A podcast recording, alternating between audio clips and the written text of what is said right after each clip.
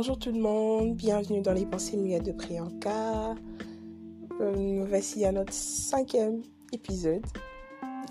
Merci d'être là et je suis très contente de retourner euh, sur ce podcast pour discuter avec vous. Je suis très heureuse d'être là.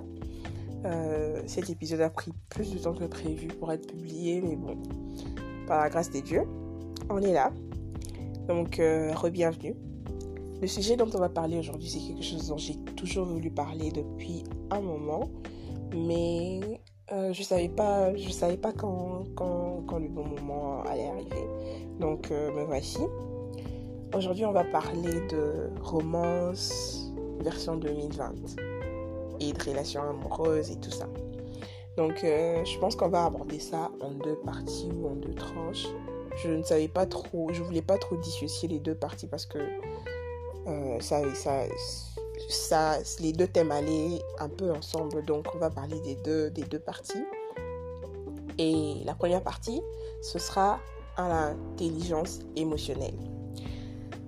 Euh, j'ai toujours entendu dire, euh, certains hommes disent que les femmes sont, sont beaucoup trop compliquées, on n'arrive jamais à les comprendre, on n'arrive jamais, je sais jamais, je, je n'arrive jamais à saisir ce qu'elle veut, je ne comprends pas ses attentes, je, n'arrive pas à comprendre ce qu'elle veut, ce qu'elle ressent parce que elle veut la, chose et son contraire. Donc, les femmes sont compliquées. Et de l'autre côté, j'entends les femmes dire men are trash, les hommes sont des salauds, ils sont des connards, il sait pas, il sait pas quoi me donner, il sait pas, euh, il sait pas répondre à mes attentes. Bref, c'est pas, c'est les deux côtés que j'entends que les hommes et les femmes sont mécontents les uns des autres. Bon, du côté des femmes, quand ils disent men are trash, je suis un peu d'accord parce qu'il y a trop, trop, trop de raisons pour lesquelles on dit men are trash, genre les hommes sont des salauds. Et ça n'a rien, à voir avec les individus, hein, les hommes, ne soyez pas offensés. Ça a plus à voir avec tout ce qui est institutionnel et systémique, bref, tout ce qui a à voir avec le, le système patriarcal, j'en ai marre. Ça, c'est à en parler un autre jour. Bref, ça, on met ça de côté. Mais je pense que l'une des manières de résoudre ce conflit euh, c'est de, de, de, parler d'intelligence émotionnelle. Parce que pour moi, pour que quelqu'un soit dans une relation, la personne doit avoir la capacité d'être dans une relation. C'est-à-dire qu'une personne doit développer des compétences nécessaires parce que pour moi, c'est comme un job. Ok, c'est pas que je c'est pas qu'on me paye, même si on peut me payer pour ça. Mais être dans une relation, c'est comme un job et il faut avoir les compétences pour. Personnellement, je pense que c'est comme ça qu'il faut avoir, avoir la chose en tête parce que si on prend ça de cette manière pragmatique, on arriverait à trouver on arriverait plus à, à trouver des solutions pour, pour, avoir des relations saines. Donc pour avoir une relation saine basée sur l'échange, la, la, collaboration, la coopération, il faut beaucoup plus que l'amour. Donc il faut, il faut avoir quelqu'un qui a des compétences pour être dans une relation parce que, eh, il y a trop de gens dans ce monde qui ont des traumas, des bagages émotionnels tellement lourds qu'ils portent. Et normalement, ils ne devaient pas être en relation, mais en thérapie. Mais ils se retrouvent quand même en relation, et la personne avec qui ils sont, la personne avec qui la personne, avec la personne avec qui il, il ou elle est, se retrouve être euh, le punching ball ou bien la thérapeute de la relation, la personne qui porte le, le bagage émotionnel de l'autre alors que ce n'est pas son job. Donc arrêtez de faire souffrir les autres. Concentrez-vous sur les compétences nécessaires comme l'intelligence émotionnelle. Bref, euh, il y a certains critiques, euh, des scientifiques, qui, certains psychologues qui débattent sur le fait que l'intelligence, d'associer les, les deux, intelligence et émotion, et émotion, parce que apparemment, quand on est intelligent, dans l'intelligence, on doit être carré, on doit être logique, on doit être basé sur la raison et les faits et que les émotions n'ont rien à voir dedans. Personnellement, ça c'est que mon humble avis, je ne suis pas psychologue, je ne suis pas scientifique, mais à mon humble avis, ce qui nous rend singulier, particulier en tant qu'être humain, c'est, je pense que c'est ça, c'est notre âme. Je pense que c'est notre âme qui, qui, qui, fait, qui marque notre singularité. Donc, euh, notre capacité de comprendre l'autre, notre capacité d'utiliser de, ses émotions à bon escient, c'est une forme d'intelligence. Parce que on n'est pas, on pas de robots, on n'est pas des AI, on n'est pas des machines. donc, on est des êtres humains et je pense que notre capacité de comprendre les autres, c'est tout aussi important pour, pour nos relations interpersonnelles, pas seulement pour nos relations romantiques, euh, tes relations professionnelles, dans ta famille, tes amis, si tu es une bonne amie ou pas. Ça dépend aussi de ton niveau d'intelligence de, émotionnelle. Donc, euh, c'est un peu ça. Donc, euh, pour, pour dire que l'intelligence et les, l'intelligence et l'émotion ne peut pas, ne peut pas coexister, pour moi, je ne suis pas d'accord. Parce que être capable de, de, connaître ses émotions, de les maîtriser et de, de comprendre les autres, se mettre à leur place, une forme d'intelligence. Donc, voilà. le terme intelligence émotionnelle a vu le jour en 1995 euh, et ça a été popularisé, ou euh, non, ça a vu le jour en 1995, mais il y a Daniel Goldman qui l'a euh, qui l'a découpé, découpé le terme intelligence émotionnelle en cinq compositions. Et la première composition, c'est le self-awareness. Genre, la première composition, consiste en la connaissance de soi. Quand on se connaît soi-même, on connaît ses, faiblesses, on connaît ses, forces, on connaît euh, ses traumas, on connaît la cause de, son de ses traumas, les origines de, ses de, de, son trauma. Par exemple, si, euh, je vais donner un exemple, si tu es quelqu'un de colérique, tu connais que si tu, si tu es quelqu'un de colérique et que tu as la, la connaissance de soi, tu connais que c'est une faiblesse par exemple, que c'est pas bien pour les autres et tu connais l'origine de, de, de, cette colère-là. Par exemple, ton père a toujours été colérique, ton grand-père l'a toujours été, donc c'est peut-être dans la famille, c'est dans l'environnement, c'est dans la manière dont tu as été élevé. Donc, euh, tu sais, tu, tu, tu connais la, la, cause et l'origine de ce trauma. C'est ça qu'on appelle le self-awareness. La, la, deuxième composition, ça s'appelle le self-assessment ou le self-regulation. Euh, ça consiste en la capacité de s'évaluer objectivement et sans attachement, comme si on évaluait une autre personne en fait. Et que on arrive, on arrive à évaluer ses propres valeurs et ses propres principes. Donc, euh, c'est ça le self-assessment. Par exemple, si, euh, comme l'exemple de, de précédente, quand je suis quelqu'un de colérique, j'arrive à évaluer ça. Je me dis que être colérique, ce n'est pas bien, ça affecte les autres négativement, ça fait en sorte que les relations que j'ai avec, les, avec, les, avec tout le monde autour de moi, ça, arrive, ça se détériore parce que je suis quelqu'un qui n'arrive pas à me maîtriser, je suis tout le temps snappy, etc. Donc c'est un peu ça le self-assessment et l'évaluation de soi. Genre, si quelqu'un manque d'évaluation de soi, il va se dire que je m'énerve parce que les gens autour de moi n'arrivent pas à me comprendre, parce que les gens autour de moi ne sont pas patients, avec moi, parce que j'ai toujours été comme ça, donc c'est à eux d'ajuster. Ça, c'est un manque de self-assessment. C'est un manque d'évaluation objective de sa personne. Donc, euh, partie 3, l'empathie cognitive et émotionnelle. Une empathie cognitive consiste à, identifier ce que les autres ressentent. Euh, quand, on a une empathie cognitive, on sait identifier que cette personne est triste, cette personne, euh, cette personne est en colère, cette personne est heureuse, cette personne n'est pas contente de moi. On arrive à le, à, le, à le détecter assez facilement quand on a de l'empathie pour les autres. Donc, on identifie ce que les autres ressentent. Et quand on a de l'empathie émotionnelle, on arrive à ressentir ce que les autres ressentent. Donc, quand quelqu'un d'autre est en colère ou quand quelqu'un d'autre euh, euh, ne va pas bien, on arrive à ressentir cette, cette, peine-là parce qu'on sait se mettre à la place de l'autre. Je pense que la capacité de se mettre à la place de l'autre, c'est très important dans des relations, pas seulement dans la romance, mais dans toute forme de relation. Quand tu quand tu, par exemple, je reviens à l'exemple de la colère, quand on est quelqu'un colérique, par exemple, tu te mets à la place de, l'autre personne qui reçoit des coups de colère euh, et tu te, tu te dis, si j'étais l'autre personne, comment est-ce que j'allais recevoir ce, ce, genre de comportement? Comment est-ce que j'allais me ressentir si quelqu'un dans mon environnement était aussi colérique que moi? Donc, c'est ça consiste en ça. Je pense que c'est très important parce que le nombre de personnes qui manquent d'empathie dans ce monde, c'est fou parce que limite ça, ça vous rend sociopathe. Bref, je, ne vais pas parler de la sociopathie. Passons au point 4. point 4, c'est la motivation. Euh, la, capacité, la, capacité de se motiver soi-même ou la capacité de motiver les autres. Quand on est euh, quelqu'un qui a de l'intelligence émotionnelle, on sait se motiver soi-même parce que on ne veut pas être avec quelqu'un qui est paresseux, qui manque d'ambition, qui procrastine. Oui, je suis, je suis une grosse procrastineuse, mais voilà, on n'est pas là pour parler de moi. Euh, Daniel Goldman dit que euh, il faut être une source de motivation pour soi.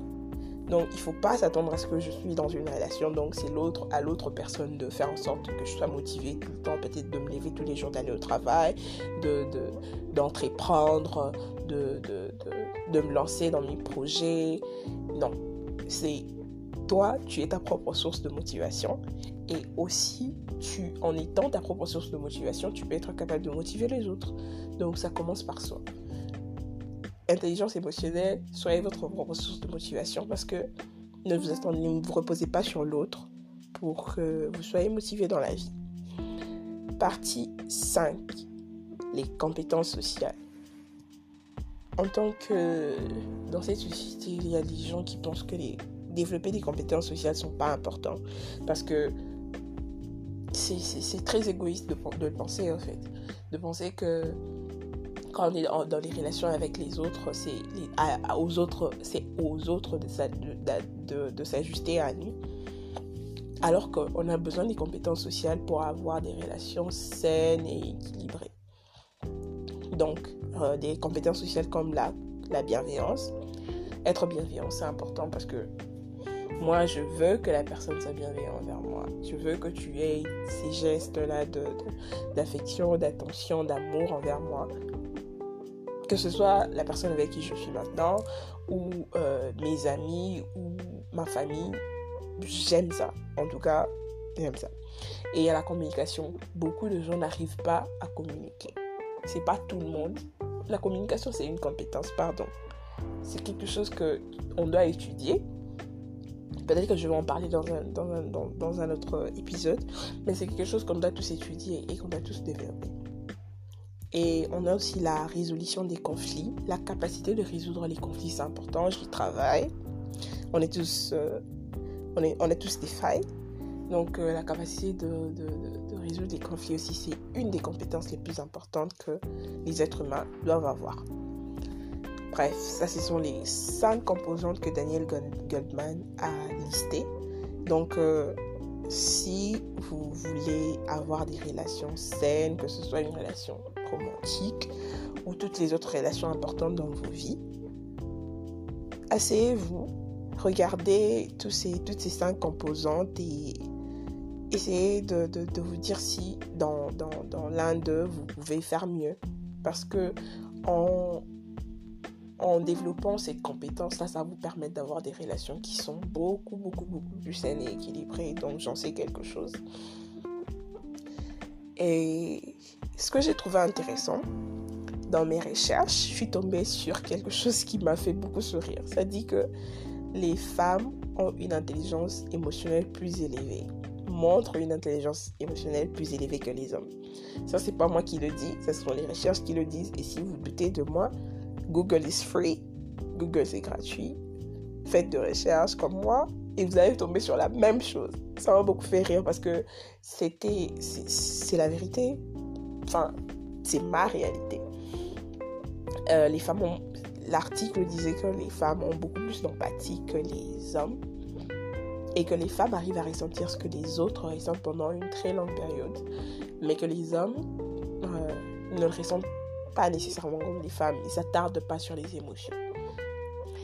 Euh, là où l'article m'a un peu, hmm, m'a un peu blessé, c'est, c'est le fait de dire que les femmes sont trop émotionnelles et que les hommes sont stoïques et rigides. Je n'aime pas cette phrase parce que ça crée une forme de stéréotype que la raison, la logique, euh, c'est quelque chose de masculin. Et cet argument a été utilisé plusieurs fois pour faire en sorte que les, femmes, pour faire en sorte que les femmes n'aient pas accès à certains travaux ou à certains jobs. Euh, ce qui me revient plus, c'est euh, on ne peut pas avoir une femme présidente parce que euh, les femmes sont trop émotionnelles, donc elles sont capables d'aller en guerre avec les autres nations alors que toutes les guerres qui ont été déclenchées, ont été déclenchées par les hommes. Don't argue with me. Bref, les, deux, guerres, les deux guerres mondiales ont été déclenchées par les hommes. Donc, c'était pas, c'est pas moi, c'est pas, c'est pas moi qui ai inventé ça. Donc, je n'aime pas trop cette distinction-là et cette limitation de la femme euh, à cet être émotionnel, hypersensible et puis c'est tout ce qu'elle est.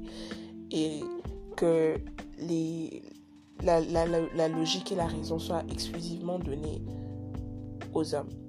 Je n'aime pas ça. Parce que c'est ça qui justifie la différence de paye la plupart du temps. Parce que on ne donne que certains travaux ou certaines, certaines positions, surtout élevées, euh, aux, hommes et que les femmes sont, sont gardées dans des occupations qui sont moins payées ou dans des positions qui sont moins payées que les hommes parce que apparemment les, la raison et la logique est masculine. Ce que je n'aime pas trop. Mais je trouverais la... Bref, j'allais parler, j'allais parler d'une chose que qui est en train de m'échapper. Mais euh, je trouve que c'est ce dont je parlais avant. Ça crée, euh, euh, ça crée un glass ceiling. Ça crée un, plafond de glace qui fait que les, femmes n'arrivent pas à avancer dans leur carrière et puis et elles sont moins payées et ça crée la différence des payes entre les hommes et les femmes c'est quelque chose qui me passionne, l'analyse de ces différences de paye, différents facteurs et raisons qui font en sorte qu'il y, y, ait même une différence des entre les hommes et les femmes. Pour moi, c'est ridicule. Bref, c'est quelque chose dont j'ai parlé dans une des recherches que j'ai faites. Peut-être que je vais en parler sur le podcast ici, ça on verra. Mais je pense que c'est plus l'argument, l'argument que l'article a donné que les femmes sont émotionnelles et que les hommes sont, sont, sont rigides, stoïques je pense que c'est pas les parties de notre cerveau qu'on explore ou pas. C'est que apparemment, je sais même pas pourquoi est-ce que les scientifiques ont, choisi de nommer ça. Il y a une partie de notre cerveau, je sais pas si c'est le left brain ou le right brain, je sais plus, je, je, dois relire dessus. Mais il y a une partie de notre cerveau qui est masculine et une autre partie qui est féminine. Je sais pas si je raconte n'importe quoi. Je ne sais pas si je raconte n'importe quoi, mais je pense que je pense que je suis je, je suis sur la bonne voie. À vérifier en tout cas, à vérifier. Allez vous documenter, hein, ne, ne, prenez pas ce que je dis à la lettre. Je pense que, ouais, comme je disais, il y a une partie de notre cerveau qui ont des traits entre guillemets féminins et les autres masculins. C'est un peu comme un yin et un yang. Donc, euh, pour qu'un être humain soit, euh, soit, soit pour moi équilibré, on a tous, on a les deux en même, on a les deux en nous donc ces énergies-là, entre guillemets, masculines et ces énergies féminines. Et que pour avoir une balance, pour moi, il faut être capable de maîtriser les deux. Parce que euh, avoir des hommes extrêmement rigides et incapables de, ressentir des émotions, c'est ça qui crée euh, la masculinité toxique et on se retrouve avec la société pourrie dans laquelle on est euh, où les hommes ne peuvent pas pleurer parce qu'apparemment, moi, la mobile, elle est arrêtée. Un homme ne pleure pas. Donc, on crée des, des, hommes machines, en fait, incapables d'exprimer leurs émotions, incapables d'être vulnérables, alors que la vulnérabilité, c'est ça qui fait de nous des êtres humains. Ou, par exemple, on a des femmes qu'on dit, ou on a, par exemple, des femmes, et on vous dit que toi tu es la douceur, toi tu es la sensualité, toi tu es l'émotion, toi tu es l'affection, et tu n'es que ça et que tu ne dois rester qu'à la cuisine, tu dois rester qu'à la, la maison et que on a, on a, on, prend un peu les femmes pour, euh, pour ces êtres incapables de logique et de, de raison, incapables de les appliquer proprement, alors que si on arrivait à asseoir toutes les deux énergies en nous, on serait beaucoup plus, beaucoup plus équilibré. Bref, ça c'est, ça c'est aussi, euh, ça ce n'est que mon avis. En tout cas, ce n'est que mon avis. Parce que euh, la manière dont on élève les hommes et les femmes, ça aussi c'est un autre podcast, un autre sujet. Ça crée, ça crée euh, beaucoup de toxicité. Bref. Ce qui fait que je rentre euh, dans la deuxième partie du, podcast où je parlais d'un mouvement qui me fait je sais pas, un mouvement que, que, je vois un peu beaucoup sur Internet ces derniers temps, ou dans la vie de tous les jours. Dans la vie de tous les jours. surtout, je suis congolais, je suis à Kinshasa. Donc, je pense que c'est un phénomène qu'on remarque tous. J'ai lu quelque part que le mariage ne bénéficie pas les femmes autant que le mariage bénéficie les hommes. Again, Google is free. Google c'est gratuit. Allez lire, vous allez tomber sur cet article. Je pense que c'est une recherche faite par Comme ça. Bref, j'oublie toujours tout. Bref, c'est une recherche qui a été faite par une université de Londres, je pense, qui dit que le mariage ne bénéficie pas les femmes autant que ça bénéficie les hommes. Là, je parle pas de, de, de, en termes d'argent, parce que quand on parle de, bénéfices, les gens pensent à un bénéfice qui est monétaire, matériel. Je parle pas d'argent. Je parle du fait que euh, le, la recherche dit que la, recherche de, de, cette université là dit que euh, les hommes sont beaucoup plus heureux, ils sont beaucoup plus en bonne santé, leur santé mentale est meilleure, ils se sentent beaucoup plus à l'aise, ils, vivront longtemps parce que l'environnement dans lequel ils sont quand ils sont mariés, c'est un environnement sain. Tu as une femme, elle te fait à manger parce que ici il faut parler de, de, de, mariage en termes traditionnels, donc elle te fait à manger, elle crée un environnement, elle, te crée un home, genre euh, elle te crée une famille et ce qui fait que tu es beaucoup plus assis, tu es beaucoup plus stable dans la tête et beaucoup plus sain dans le corps parce que tu es nourri, tu, on prend soin de toi.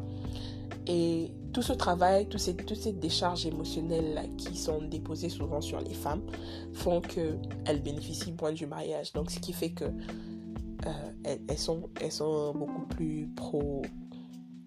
Elles sont beaucoup plus victimes de, de, de, certaines maladies.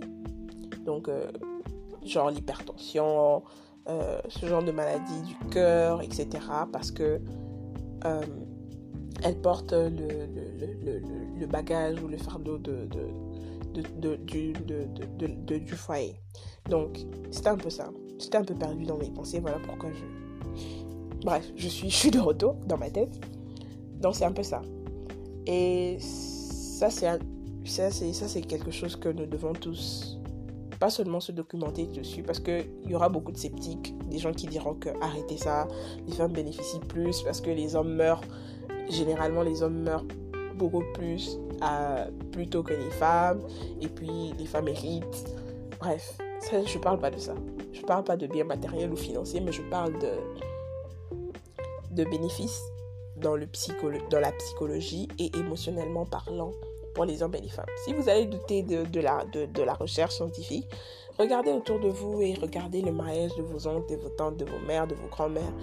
Et entre les deux de, de, ces personnes, entre l'homme et la femme, dites-moi si euh, le mariage a eu, a, a eu en faire en sorte que la femme, dans ce mariage-là, soit épanouie psychologiquement, émotionnellement et physiquement. Si vous, vous pensez qu'il y a 7 couples sur 10 dans notre environnement qui, dans, dans lequel la femme elle est, elle est dans cet état-là, donc ça veut dire que la, la recherche a menti. Mais si vous regardez autour de vous et que vous analysez les mariages qu'il y a autour, je pense qu'il y a beaucoup de mariages comme ça à Congolais, c'est généralement la femme qui porte ce, ce, fardeau-là de, de, son foyer et en retour, elle, a, elle perd. Donc, euh, il y a un mouvement sur Internet, il y a un mouvement ces derniers temps qui dit que vu que les, la femme porte le fardeau du couple, donc euh, la réponse à ça et la réponse aux, aux conséquences néfastes d'exister dans cette société patriarcale qui est toxique pour la plupart des femmes, la réponse est l'hypergamie. C'est quoi l'hypergamie? L'hypergamie, ça vient du terme grec qui veut dire au-dessus ou au-delà. Donc euh, l'hypergamie consiste à sortir avec un conjoint qui est dans une classe sociale au-dessus, classe sociale élevée, et qui a plus d'argent que soi, plus d'argent que toi-même. Donc les femmes veulent être avec des hommes riches. Point. Donc c'est tout aussi simple que ça. C'est. Euh, c'est genre. Euh, si euh, je dois porter tout le fardeau de ce foyer, je dois faire en sorte que d'éduquer les enfants, je dois faire en sorte que la maison soit propre, que tu aies, que je, je, je, je lave tes pieds, que je, te masse les jambes, que, que, que, que tu aies de la nourriture sur la table, de faire en sorte que je sois la maîtresse de maison. À la limite, si tu ne dois apporter qu'une chose, c'est l'argent. Sois riche et puis c'est bon. C'est ça qui va créer de la balance. En tout cas, c'est ça que c'est ça que je vois dans la société. Si bref, c'est ça que je vois dans la société pour compenser pour compenser ce côté-là. Les femmes veulent que vous sortez vos chéquiers, que vous sortez vos cartes de crédit et que vous payez. En tout cas, personnellement, moi, ça me fait beaucoup rire parce que c'est une réponse qui est simple à quelque chose qui est beaucoup plus systémique. Oui, c'est drôle, oui, ça peut marcher, mais ça crée, ça crée, ça crée aussi de problèmes parce que quand on est avec quelqu'un juste parce que la personne est riche, la personne peut être désagréable, la personne peut être moins drôle, la personne peut être saoulant, mais juste parce qu'elle a de l'argent, Bref, ça c'est un, mouvement que je, je peux soutenir. Hein. Je peux soutenir de loin pour ces femmes qui se disent que si je dois être toutes ces choses, au moins que je sois récompensée financièrement. Personnellement, c'est quelque chose que moi je ne peux pas. Enfin, pourquoi est-ce que je veux m'exclure de ça alors que c'est, ce sont des femmes que je comprends?